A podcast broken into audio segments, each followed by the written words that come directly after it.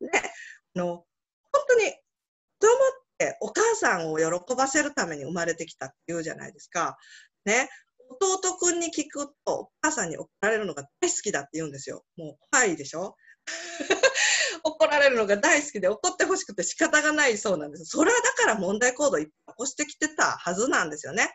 あのそそういうことに気づくと、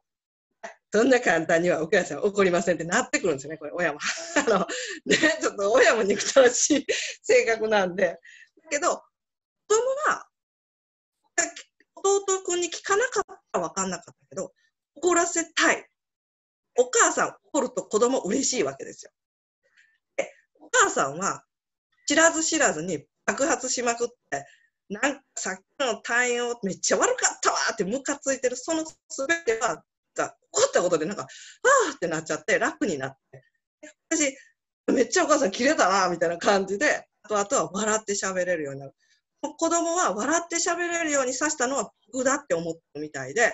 からお母さん怒って、全然いいよ言うんです。聞かへんかったらやっぱり不安があったかな。怒っちゃうママとして。で、あの、たくさん怒るお母さん。いいよ、それでいいんだよって、優しく、いつでも受け入れるお母さん。いっぱい、こんな種類がいて、